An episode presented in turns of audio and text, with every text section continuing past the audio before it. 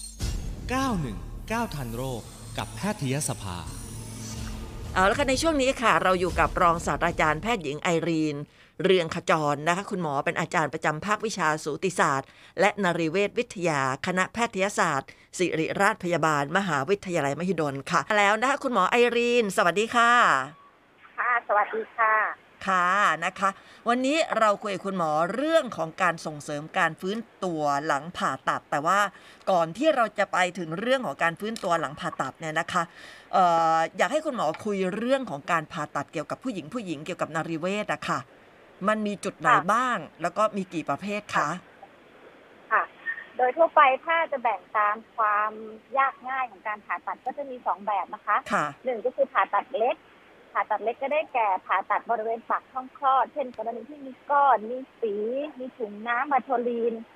ก็จะเป็นผ่าแบบทำประมาณ 15 นาที แล้วก็กลับบ้านได้เลยไม่ต้องนอน อืม โรงพยาบาล ค่ะ หรืออีกอันหนึงที่เราเคยได้ยินกันบ่อยๆก็คือการขูดมดลูก ค่ะ อันนั้นก็เช่นกันค่ะ ส่วนผ่าตัดใหญ่ ส่วนใหญ่จะหมายถึงการตัดมดลูก ในกรณีที่เป็นเนื้องอกหรือเป็นมะเร็งปากมดลูกมะเร็งมดลูกมะเร็งรังไข่พวกนี้ค่ะ แล้วก็ถ้าเราจะพูดในแง่ของการเอ่ออุปกรณ์หรือวิธีผ่าตัด มันก็จะมีการผ่าตัดอยู่สามประเภท เนี่ยยังไงบ้าง ผ่าตั คะ ดทางช่องคลอด ค่ะ ผ่าตัดทางช่องคลอด เอามดลูกออกทางช่องคลอด อืม ในกรณีที่คุณย่าคุณยายมีมดลูกหย่อนมีปัสสาวะเล็ดพวกนั้นค่ะ อืม แบบที่สองก็คือผ่าตัดเปิดท้อง อันนี้จะเป็นคำที่เราได้ยินกันมาเป็นร้อยปี ค่ะ สามารถใช้รักษาโรคยากก็ได้โรคง่ายก็ได้ ค่ะ ค่ะคนไข้ก็จะมีแผลบริเวณหน้าท้อง อาจจะเป็นแผลแนวขวางคล้ายแผลคนคลอดลูก อืม หรือจะเป็นแผลแนวตั้งตั้งแต่บริเวณสะดือลงมาที่หัวเหนา ค่ะ อันนี้คือแบบที่สองผ่าตัดเปิดท้อง หรือแบบที่สามในสมัยปัจจุบันก็จะมีเทคโนโลยีของการผ่าตัดผ่านกล้องค่ะ อ๋อ ก็ ค่ะ คนส่วนใหญ่จะเรียกว่าแผลเล็กเจ็บน้อย ก็หมอก็จะใช้วิธีเจาะแผลเล็กๆบริเวณหน้าท้องแผลละประมาณหนึ่งเซน ค่ะ อาจจะมีสองแผลสามแผลสี่แผลก็แล้วแต่ อืม เทคนิคแล้วก็ความยากของโรค อืมค่ะสำหรับโรคอะไรที่จะใช้วิธีผ่าแบบหนึ่งสองหรือสามก็แล้วแต่ว่าจะเป็นโรคแบบไหนชนิดไหนใช่ไหมคะ ใช่ค่ะ อืม โดยทั่วไปถ้าเราถ้าหมอเลือกได้หมอก็อยากผ่าตัดทั้งช่องคลอด เพราะวิธีนี้เป็นวิธีที่ผ่าแล้วคนไข้จะไม่ค่อยเจ็บค่ะ จะลุกเดินช่วยเหลือตัวเองได้ไว ผ่าตัดทางช่องคลอด นี่หมายถึงว่าใช้เครื่องมือเครื่องไม้ในการผ่าตัดเนี่ย เข้าไปทางช่องคลอดอย่างนั้นใช่ไหมคะ ถูกต้องถูกต้องเลยค่ะค่ะ แล้วแล้วมัน ดลูกก็ ต่าง ต้องไม่ใหญ่นักแล้วก็มดลูกก็ต้องหย่อนหย่อนๆนิดนึงถึงจะดึงลงทางช่องคลอดได้ อ๋อ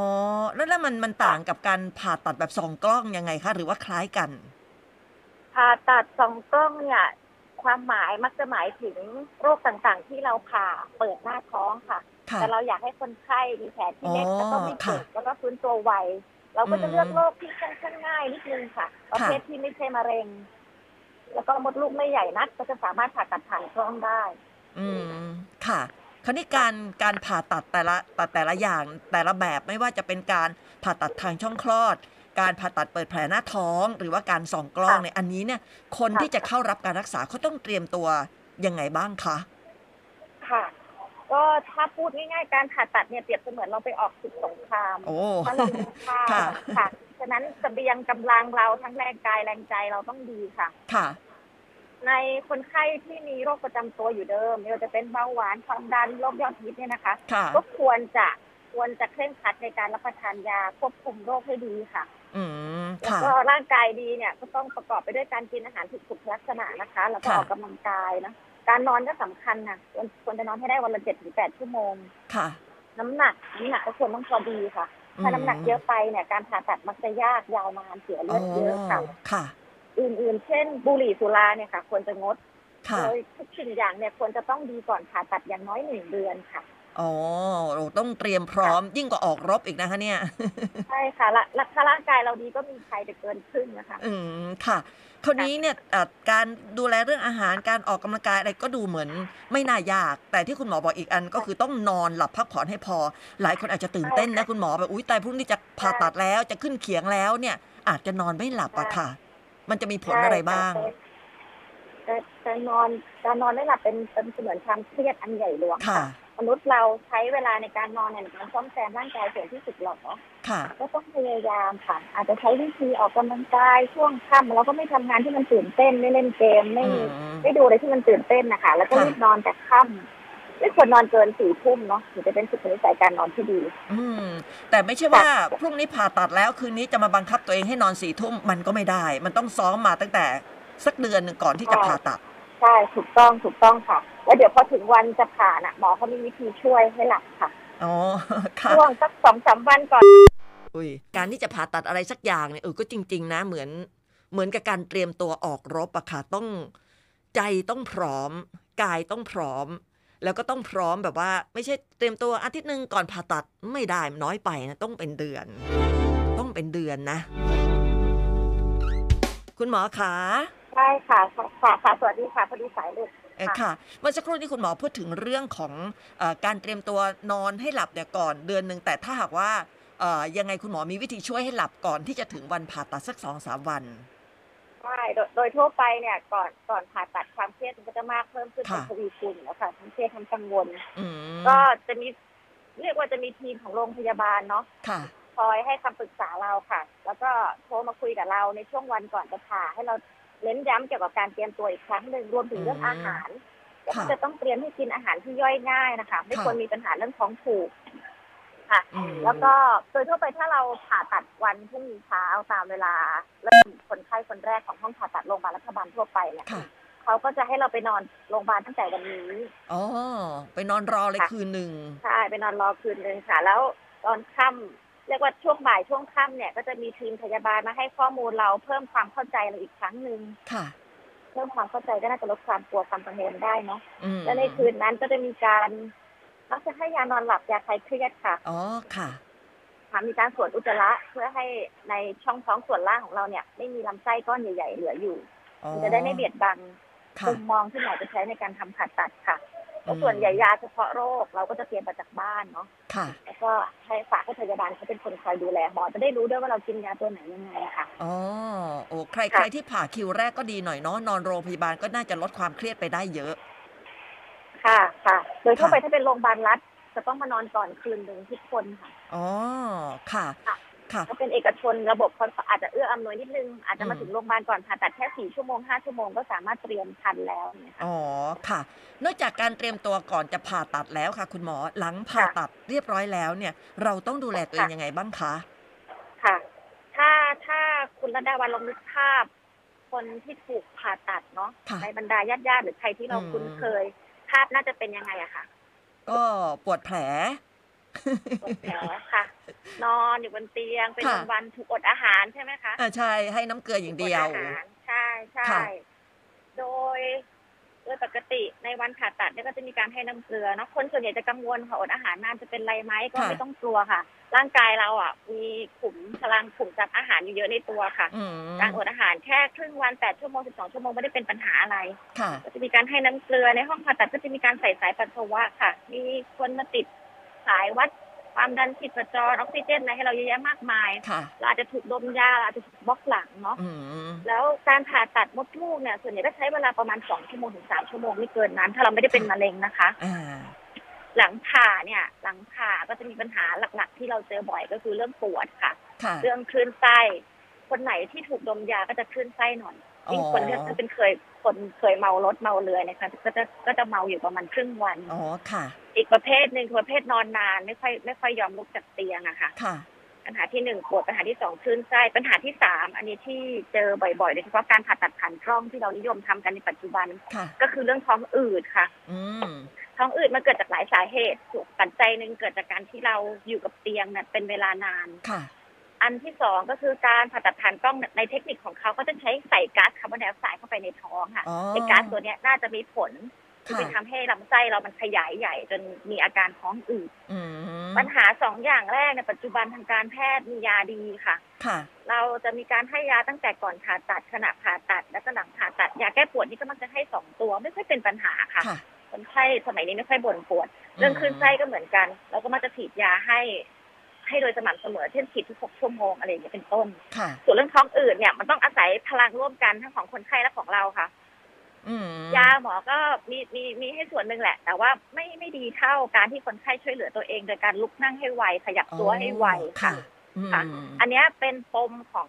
ของการผ่าตัดในปัจจุบันอันใหญ่เลยค่ะ ค่ะ คนส่วนใหญ่จะคิดว่าทั้งคนไข้และญาติแหละ เวลาผ่าตัดเหมือนกับเราเจ็บป่วยเนาะเราต้องประคบประหงมเนาะ ค่ะ เราต้องให้เขาอยู่กับเตียงนะ บริการทุกอย่างเสิร์ฟให้ ค่ะ ถึงเตียงถึงปาก ซึ่งเป็นความเป็นความเข้าใจที่ที่ ไม่ถูก ไม่ถูกใช่ อ่า ค่ะ มันมันไม่ส่งเสริมการฟื้นตัวของร่างกายเรา ค่ะ ค่ะ ม เราต้องพยายามกลับมาใช้ร่างกายเราให้ให้ไวค่ะ ค่ะ โดยทั่วไปเนี่ย ถ้าในช่วงแรก ๆ เนี่ย เราก็สามารถลุกนั่งลุกเดินช่วยเหลือตัวเองหยิบจับข้าวของง่ายๆจานชามล้างของส่วนตัวเงี้ยได้สบายอยู่แล้วค่ะ อืมค่ะ ยิ่งยิ่งถ้าลุกเดินไวร่างกายเราจะฟื้นตัวไวค่ะเราจะหายท้องอืดไวพอหายท้องอืดไวเราก็จะกินข้าวได้ได้ง่าย ค่ะ ค่ะ อืม ร ก็ วม ได้ ถึงปอดเรา ค่ะ มันจะขยายดีด้วยค่ะ อ่าการผ่าตัดทั้ง 3 แบบอย่างที่คุณหมอพูดถึงเนี่ยค่ะ การ ค่ะ พักฟื้นเนี่ยใช้เวลา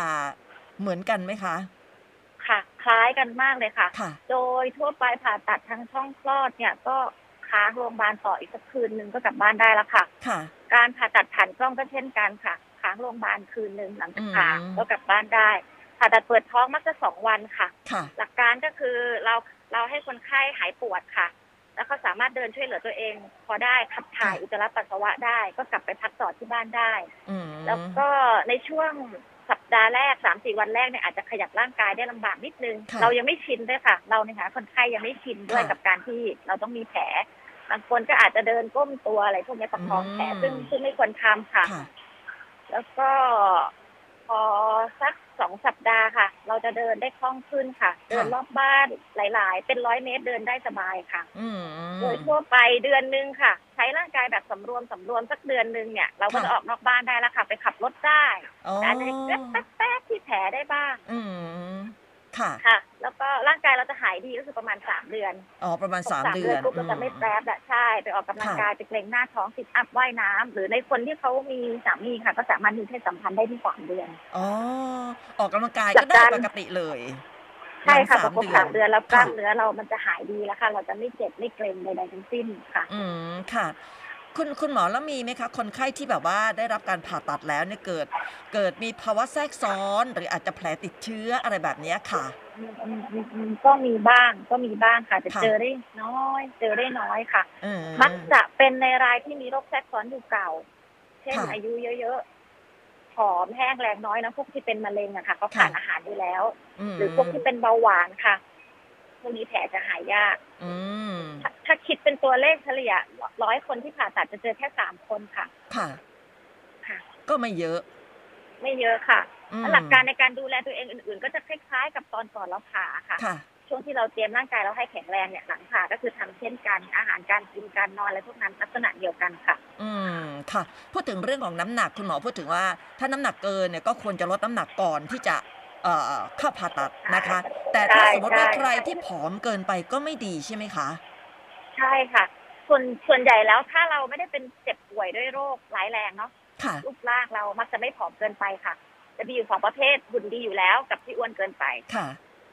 ค่ะ แต่อยังรักตามก่อนที่เราจะเข้ารับผ่าตัดเนี่ยอะไรมันก็ต้องต้องสมดุลเนาะผอมไปก็ไม่ได้ อ้วนไปก็ไม่ได้ ก็ต้องดูแลตัวเองนะคะ อย่างที่ ค่ะ คุณหมอบอกว่า ใช่ โอ้ ค่ะ โหเหมือนพร้อมรบเลยนะฮะ ดูแลเต็มที่เลยทีเดียว